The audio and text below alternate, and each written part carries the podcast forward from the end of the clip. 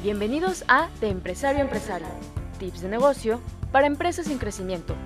Un podcast creado en un espacio de confianza en donde a través de diferentes perspectivas compartiremos tips, mejores prácticas y herramientas de gestión empresarial para impulsar tu negocio.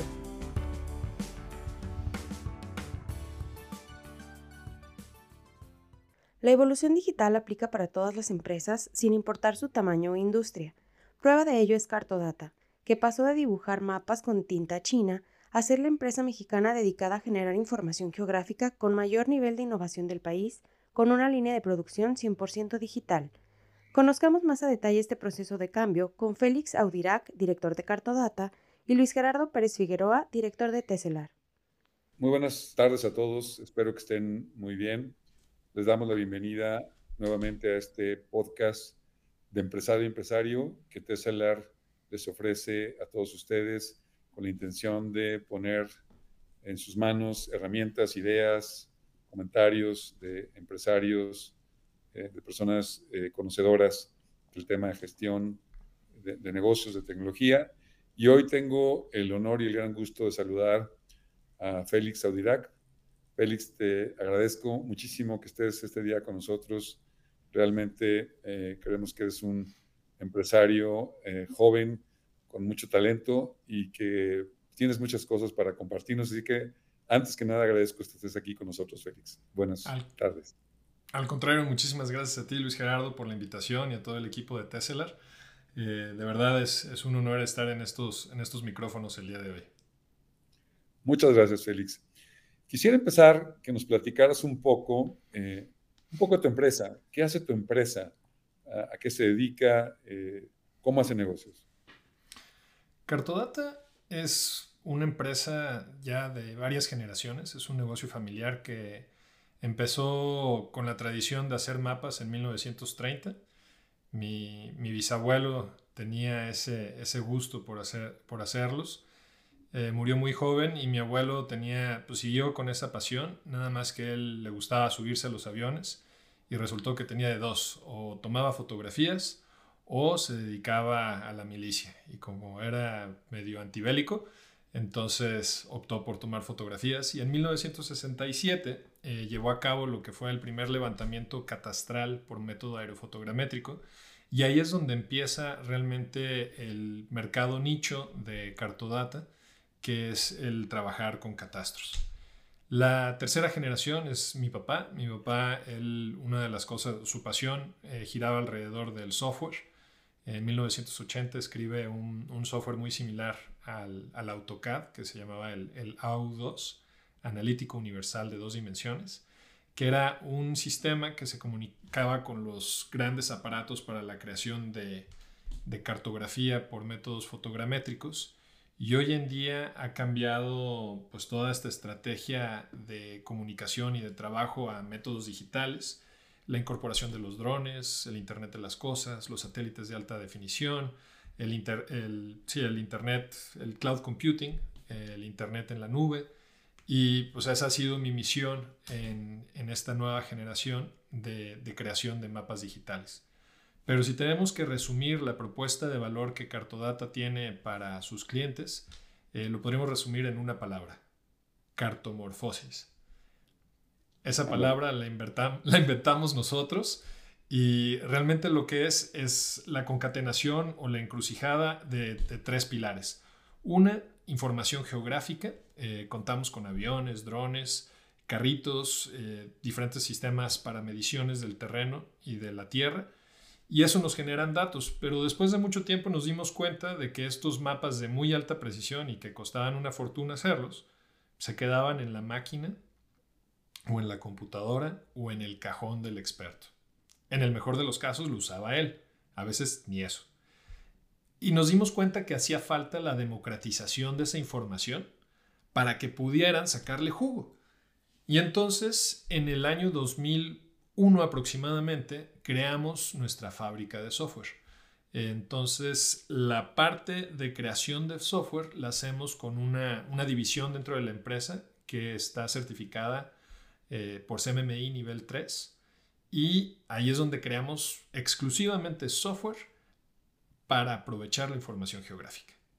Y entonces ya teníamos el software y teníamos la data y después nos damos cuenta que la gente pues no sabía cómo utilizar el software para utilizar la data.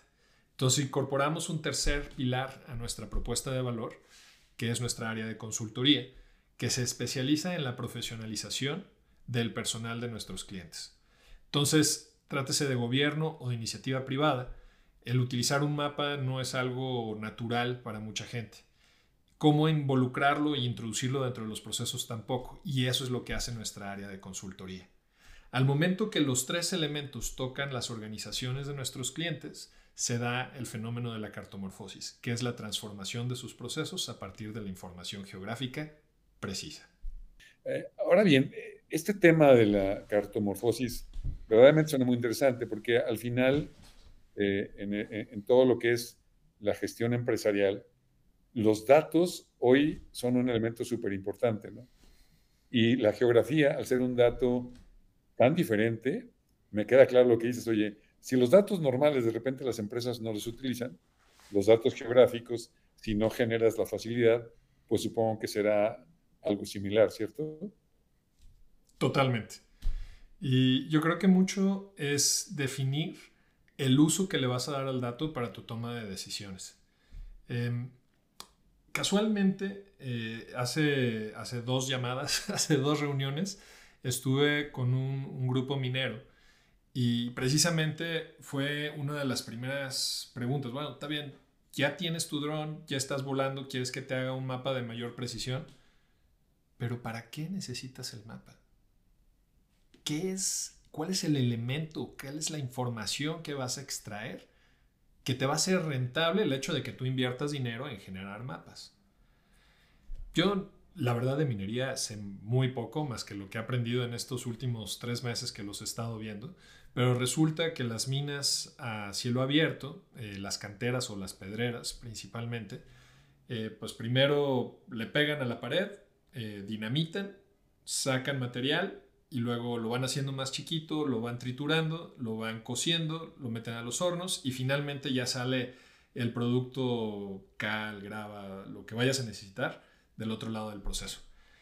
Y hay una merma, porque pues es, es polvo, a final de cuentas, ¿no? Entonces, el determinar cuánto es el volumen que tiene un montículo y cuánto es el volumen que tiene el siguiente montículo y que los reportes que les están diciendo es que dinamité 3.000 toneladas, tener con qué confirmar que efectivamente fueron 3.000 toneladas y no nada más fue un tanteometrazo o les dio flojera poner los últimos dos barrenos, pero de todas maneras los metieron al reporte, es, es un elemento que genera mucha certidumbre por parte de la información geográfica para elementos de control. Elementos de control interno en la operación de las mineras, pero también elementos de control para la normatividad, el pago de impuestos y la rendición de cuentas ante las autoridades de lo que tú estás realizando. Entonces, de agarrar y tomar la palabra de un perito o de un topógrafo que va a llegar y te va a medir con un teodolito una estación total, allá tener una fotografía medible de toda tu cantera, tu pedrera, tu centro de explotación durante todo un año, cada dos semanas, te da un elemento de medición y de control de la información y de los procesos donde empiezas a tener precisamente más elementos para tomar decisiones. Entonces, cuando eso lo conectas con, la fuente de información, entonces el Excel empieza a cobrar otro tipo de matices y ya puedes decir, oye, espérate, tú aquí me pusiste que eran 3000 y la semana pasada me pusiste también 3000, pero aquí estoy viendo los, los mapas y los montículos y pues uno dice que son 3200 y el otro me dice que son 1500. Entonces, uno de las dos veces estuvo mal. Claro.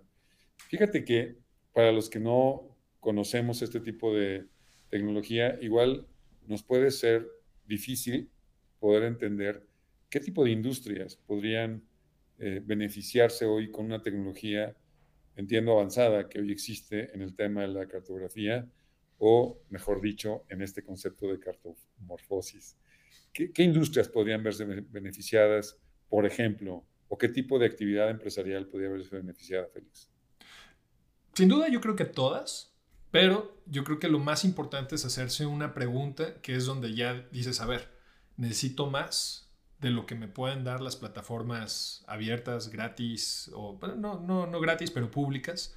Eh, llámese Google Maps, Here Maps, este, Bing, eh, OpenStreetMaps, etc. Necesito más información, necesito que esté más fresca, necesito que tenga mayor precisión, necesito que me dé más contexto. Si la respuesta a esa pregunta es sí, entonces tu industria califica. Sin embargo, yo creo que sí hay grandes industrias que definitivamente lo necesitan. La industria de la construcción, todo lo que es gasoductos, carreteras, oleoductos, eh, aeropuertos, puertos, líneas de alta tensión, férreas, todo lo que tiene que ver con infraestructura, que son macroobras que requieren de tener, pues ahora sí que el contexto de muchos kilómetros de cobertura, se ven beneficiadas por este tipo de, infraestructura y de esta información. ¿Qué otra eh, industria? Pero sobre, sobre la construcción también, una de las cosas es que ahora con la introducción de los drones, o sea, si tú me dices, oye, levante el avión y quiero que vueles mis 650 metros donde estoy construyendo mi casa, híjole, pues, pues no, no es rentable, te va a salir más cara la supervisión que la obra. Entonces, eh, pero con la introducción de los drones, esto ya es completamente factible, inclusive para que uno mismo lo pueda hacer. Entonces, ahí nuevamente regresamos al tema de la precisión. ¿Quieres más precisión? Entonces necesitamos eh, meterle más detalle y cambiar a lo mejor de medio. O puedes brincarte al tener algo de menor precisión que sí te pueda eh, resolver las cosas con un dron de 50 mil pesos que te compras en, un, una de estas tiendas a mes sin intereses en el buen fin, ¿no? Ok, ok. Muy bien. E, entonces, queda claro de que no es un tema de, volar coches a la luna, sino que realmente en función de, la necesidad, las empresas podrían tener acceso a, esto. Eh, eh, entonces, Además de la construcción, ¿hay algunas otras aplicaciones que tú visualices de toda esta tecnología en, donde las empresas puedan verse beneficiadas, Félix? Sin duda, si estamos hablando de grandes volúmenes de información, pues en las extensiones de tierra hay, hay áreas que necesitan toma de decisiones y poder ver lo que está sucediendo más allá de lo que alcanzas a ver físicamente. Eh, la construcción y la minería son dos de estas. Pero también, por ejemplo, en la agricultura hay un gran campo de oportunidad.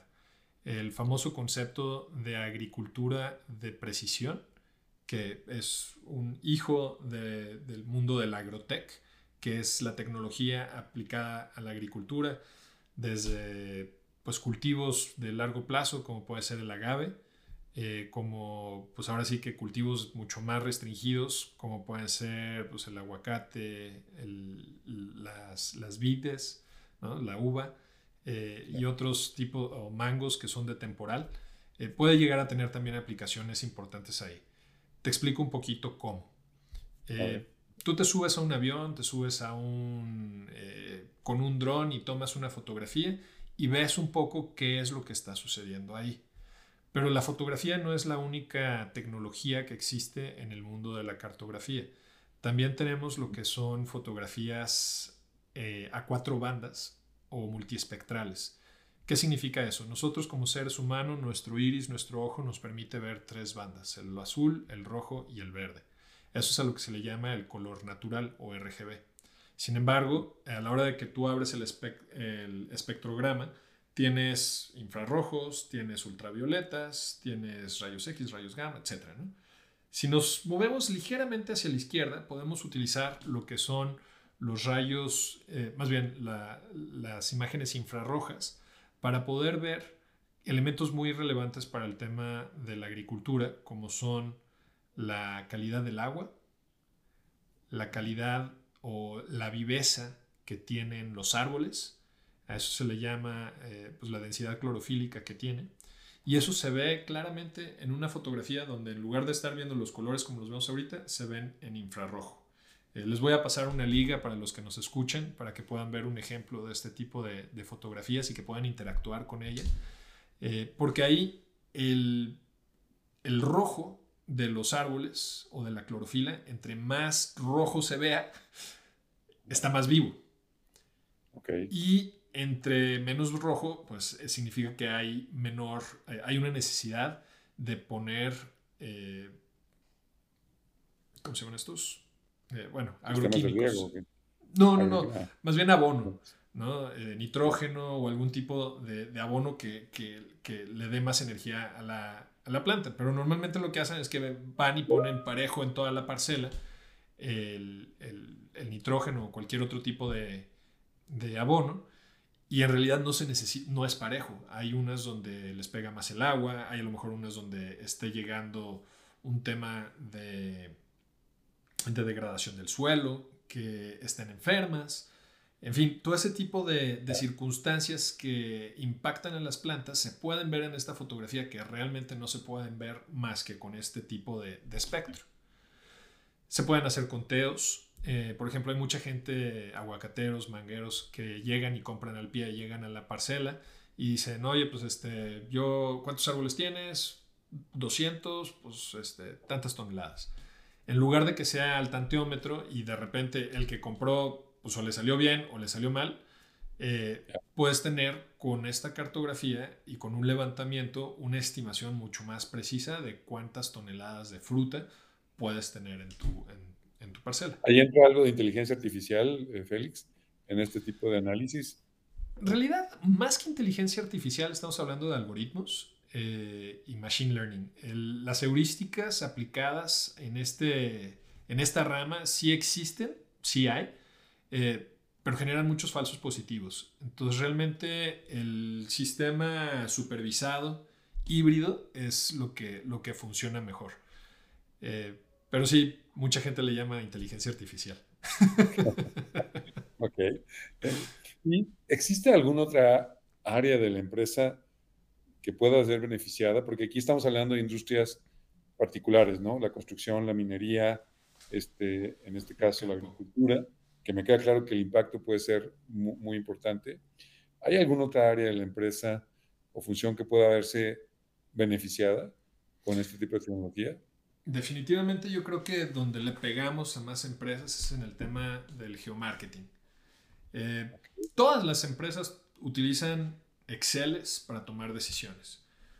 ¿Dónde vamos a abrir una nueva tienda? ¿Dónde vamos a poner un punto de venta? ¿Cuántos volúmenes tenemos de, de movimiento de producto? Y usamos esos Exceles para tomar decisiones. Sin embargo, hay muchas ocasiones donde los datos de los Exceles son georreferenciables. Lo que implica que si tú lo puedes georreferenciar, puedes generar un mapa temático. Y hay una cantidad de matices que no nos imaginamos cuando volcamos nuestros datos, nuestros números en un mapa. Eh, seguramente hubo, varios mapas muy polémicos ahora en las elecciones pasadas. Eh, hay mapas públicos también donde hablan sobre el uso de los dos sistemas operativos, cuáles están de la calzada para un lado y cuáles son los que, los que predominan de la calzada para el otro. Y este tipo de, mapas o de representaciones de la realidad, pues las vemos a nivel macro, pero cuando las bajamos a nuestro negocio, nos encontramos con una cantidad de patrones que son completamente invisibles en una hoja de cálculo, pero que son extremadamente obvios cuando se ven en un mapa.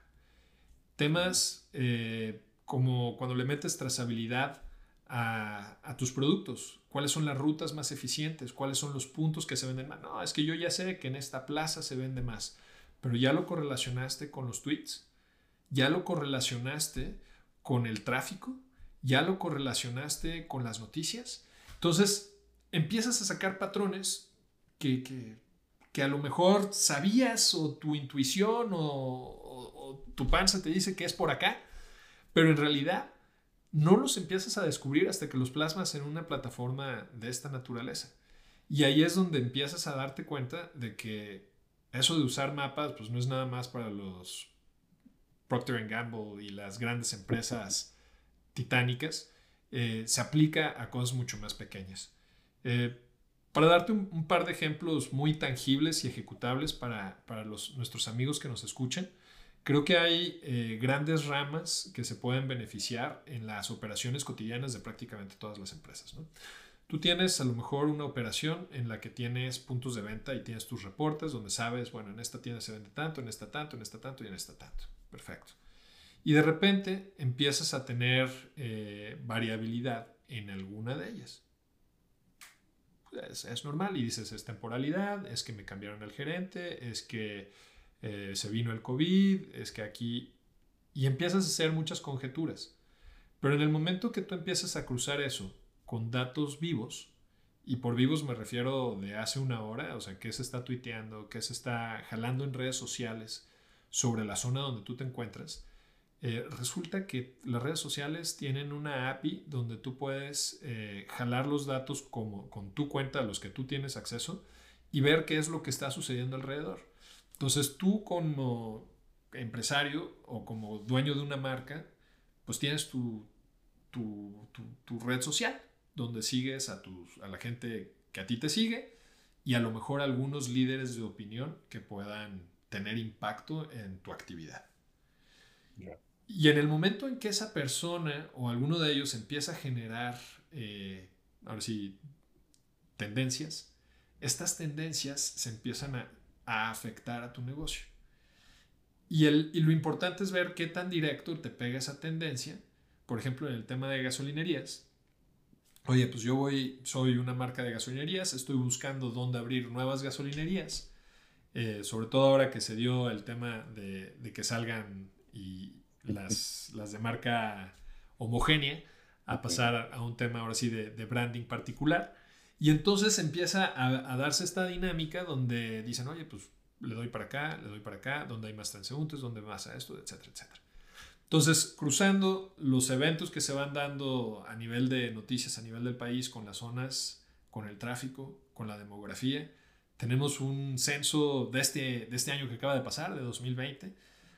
Ahorita estamos en un mundo para, de, ensueño para la toma de decisiones, sobre todo porque podemos cruzar muchos elementos. Eh, y hay ya las, las empresas de, de marketing que te hacen estudios pues ya no está nada más, bueno, muchas siguen nada más dándote el Google de lo que pasa, pero ya te empiezan a tomar fotografías de fachadas y te las empiezan a poner donde están. Y empiezas a ver el producto, que si está en el anaquel de arriba, que si está en el anaquel de abajo, que si está al fondo de la tienda o que si está más cercana. Y todo eso lo puedes ir eh, conectando uno con el otro. Inclusive, ya hablando de una cartografía mucho más específica, podríamos hablar del concepto de indoor mapping. El indoor mapping es, no ves la ciudad, no ves la plaza, ves tu local. Y en el local empiezas a ver cuál es el comportamiento que tiene la gente que está ahí. Entonces pones cámaras y estas cámaras te empiezan a generar analíticas de dónde es donde está pasando más la gente, dónde se está parando la gente y decisiones de calor prácticamente, ¿no? O de flujo. Son, son mapas de calor. Y empiezas a ver cuáles son las áreas más relevantes y de mayor acción en tu tienda. Y entonces empiezas a poner los lugares premium para tus productos premium que te jalan más. Y el que quieres desplazar porque ya te va a caducar, porque se va a acabar la temporada, etcétera, lo pones al lado de ese. En fin, se empiezan a generar una, una sarta de estrategias impresionantes gracias a que pasas de un mundo macro a un mundo micro pero siempre conectado con el espacio geográfico. Muy bien. Híjole, creo que hay una, se abre un abanico muy grande de opciones de aplicación de, de todas estas imágenes, que algunas pueden ser simples y otras, por lo que entiendo en la tecnología, pueden ser muy complejas, cosas que, que, que no se alcanzan a apreciar con la vista. Eh, eh en ese sentido, Félix, hoy los empresarios, eh, muchos empresarios que nos escuchan, están escuchando y están tratando de entender el tema de la transformación digital. Y la tecnología, pues, eh, es, un motor, es un motor que habilita la innovación. Eh, ¿cómo, ¿Cómo podrías tú imaginarte o cómo integras esto que, que, que, es la cartomorfosis dentro de la transformación digital? O sea, ¿qué palancas impulsa? ¿Qué, cosas integra? ¿Qué beneficios este, pueden las empresas tener? Sin duda yo creo que lo primero es que, digo, el, tema de transformación digital es súper amplio y creo que hay varias, varias partes dentro de esto, ¿no? Uno es transformas tu producto a que sea un producto digital. Transformas tus procesos a que sean procesos digitales. Digamos, en lugar de firmar un contrato en papel, lo firmas a través de firma electrónica. Y finalmente, la transformación digital de tu modelo de negocios. Entonces, dependiendo de en cuál de estas tres etapas es el impacto que va a tener tu trabajo de cartomorfosis a nivel de una empresa privada. Me gustaría darte un ejemplo tangible. Uno de nuestros clientes, eh, Adventures, es una empresa constructora igual que muchas otras, ¿no? Pues construye. Pero su inversionista principal estaba en la Ciudad de México y ellos tenían una obra aquí en Guadalajara. Y en lugar de que el cliente se desplazara o su inversionista todas las semanas a ver cómo iba la obra, lo que hicimos fue construirle un portal donde él podía ver semana con semana cómo iba avanzando la obra. Esto hace cinco años era imposible. Hoy en día es una realidad extremadamente económico, pero sobre todo que te da la capacidad de controlar tu obra sin necesidad de estar físicamente ahí. Y ahí se eh, hay, beneficios muy tangibles para esto. Número uno, eh, pues no estaba nada más el inversionista, también estaba el banco. Y el banco para soltarle las estimaciones tenías que demostrarle el avance. Y el banco también estaba en México. Entonces, al momento que vieron la plataforma funcionando y donde podían ver ese avance de obra, se dieron cuenta que la información o las visitas en campo ya no eran tan necesarias para hacerlas cada semana. Y las subieron a cada, primero a cada dos semanas, a cada tres semanas, a cada mes, a cada mes y medio. Al final estaban viniendo una vez cada seis semanas. Entonces, eso reduce los costos de operación, te hace más rentable, da una rendición de cuentas muy claras, porque, a ver, ¿cómo estaba la obra el 26 de junio? te mueves en el, en el timeline y te aparece cómo está. Oye, es que creo, ¿qué semana pusieron los, los, los, las lonas que están allá afuera? Ah, ah, no me acuerdo, creo que fue como el 8 de julio. A ver, vamos a entrar. Entren ahí. Ah, sí, mira, para el 8 de julio estaban 5 puestas y para, la para el 16 ya habíamos puesto la totalidad de las que estaban pendientes. Entonces, en términos de claridad y de control, te sirve mucho, pero también para reducir los costos operativos y, estar tú protegido, obviamente cuando hacemos las cosas bien. Cuando hacemos las cosas no tan bien no es tan conveniente. pero lo que estamos fomentando aquí es que se hagan las cosas de forma correcta. Claro. Estamos hablando de la transformación de un, proceso, ¿no? A través de la tecnología que lo hace mucho más eficiente, porque necesitas mejor, mayores costes, te da más oportunidad porque te das cuenta de las cosas cuando ocurren, ¿no? Sin tener que estar ahí, lo cual hubiera sido, y como bien lo dices, hubiera sido quizás prohibitivo hace algún tiempo, y hoy pareciera que es bastante accesible, ¿cierto? Déjame darte otro ejemplo, porque estos son los mejores, son los más aplicables. Eh, tengo, eh, bueno, un compañero de, que, bien conoces, eh, de Tequila Tierra Noble, ellos nos, me dicen, oye, es que yo necesito tener el control de mis visitadores. Eh, tienen que ir a visitar a cada uno de los bares, puntos de venta, puntos de promoción, darles promocionales, darles capacitación, explicarles cuáles son los nuevos, las nuevas bebidas y demás. Y hay pues todo un esquema de, de incentivos que manejan alrededor de eso. Pero pues necesitas controlar cómo se ve el lugar, cómo acomodaron las botellas. Imagínate que tú como dueño o como controlador tengas que visitar a cada uno de ellos, pues ¿para qué los quieres a los visitadores entonces? En cambio, eh, al momento de que esto lo automatizas, o más que automatizar, le das un elemento que es eh, el celular, con el cual desde una aplicación tú directamente le pones aquí la foto del sitio, la hora a la que llegaste, quién fue el que llegó, cuánto fue el producto que se, que se movió, te empieza a generar esa base de datos donde sí, el Excel es muy relevante, pero ahora también tienes mapas que puedes usar alrededor de esto. Y el matiz y las dimensiones que se pueden ver en un mapa son completamente diferentes y distintas a las que tienes en una lista. Entonces, el tema de, fuerza de venta automatizada en campo o automatizada, creo que no es movilizada, es la palabra más adecuada, adecuada es, es extraordinaria. Muy bien. Híjole, pues creo que el, se abre un panorama, me parece que interesante, donde podemos explotar muchas de las capacidades de la tecnología, particularmente yo creo que este tema la cartografía y particularmente lo que acabas de inventar de cartomorfosis, me parece que es extremadamente relevante. El tiempo se nos agota. Eh, Félix, no sé si quisieras este, algún comentario final que para nuestros escuchas que, consideres que pueda ser de útil a los empresarios. Sí, desde luego. Me gustaría darme un paso a lo más básico de todo esto. Eh, cuando tú accedes a información en plataformas públicas, eh, a veces ves información de satélite, a veces ves información de aviones y muchas veces no se, no se entiende la diferencia en, cada, en, escala, en calidad y precisión que genera cada uno de ellos. Y por consiguiente, pues tampoco con los drones.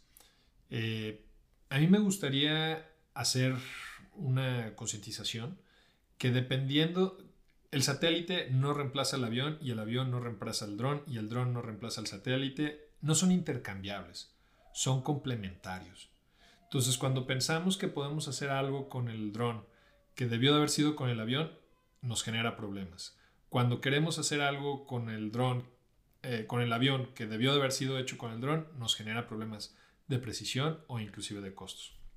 Entonces, me gustaría darles un parámetro con el que podemos saber cuándo es adecuado buscar información de dron, información de avión, información de, satélite.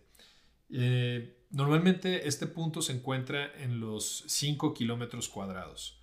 Y dices, pues ¿cuántos son 5 kilómetros cuadrados? Si nos agarramos un pueblo como Talpa de Allende, ese es el punto de inflexión. Lo que mide Talpa de Allende es lo máximo que podrías llegar o deberías de hacer con un dron. Si te vas más allá, las fotografías son muy pequeñas, se va a ver increíble, pero no te va a dar, eh, o sea, vas a empezar a tener unas deformaciones y te vas a tener pérdidas de, precisión.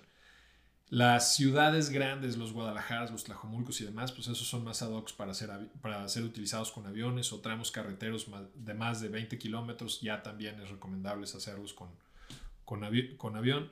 Y finalmente el tema de satélite, pues ya es cuando estás hablando de regiones mucho más grandes, ¿no? Municipios completos, estados completos o temas de alta recurrencia como podría ser eh, eh, cultivos que no te interesa saber qué está pasando con la planta, sino qué está pasando en la generalidad.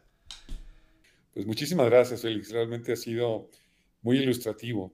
Yo creo que será para nuestra audiencia el darse cuenta que, que no todo está en las hojas de Excel, que no todo está en las computadoras planas que, que conocemos, sino que hay un mundo más allá que es real y que puede convertirse en digital y que esa asociación de datos este, con, con, el software adecuado y el uso adecuado de ellos eh, es parte de lo que los empresarios tenemos que saber manejar hoy día y que esto realmente sea un apoyo a la transformación digital.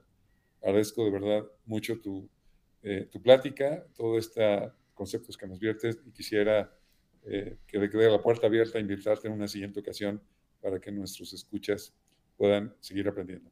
Desde luego, con muchísimo gusto. Y si a alguno de los escuchas les interesó el tema y quieren conocer un poco más, eh, me gustaría dejarles dos páginas. Eh, las dos empiezan igual. Una es cartodata.com, que es nuestra página de internet corporativa, y cartodata.tv. En cartodata.tv tenemos varias pláticas con muchos clientes, ejemplos eh, desde alcaldes, tesoreros, directores de innovación, empresarios que hablan precisamente cómo han utilizado los mapas en sus procesos de innovación y en la transformación de cómo hacen las cosas hacia un mundo mejor, donde pues, nuestro objetivo y nuestra misión final es dejar un mejor mundo para nuestros hijos. Excelente. Muchas gracias y gracias a todos por escucharnos en esta edición de Empresario Empresario. Muchas gracias, Luis Gerardo. Hasta luego. Gracias a ti. La evolución digital es una realidad y todas las empresas deben estar abiertas a transformar sus procesos y trabajar de la mano con la innovación para seguir vigentes y ofrecer a los nuevos mercados lo que están buscando. Y a todos nuestros oyentes, los invitamos a seguirnos en nuestras redes sociales, arroba Tesselar, en Facebook, Twitter, LinkedIn y YouTube, así como nuestra página teselar.mx, donde compartimos también contenido en nuestro blog y por supuesto a seguir muy de cerca este podcast. Nuestro siguiente episodio es dentro de 15 días. No se lo pierdan. Hasta pronto.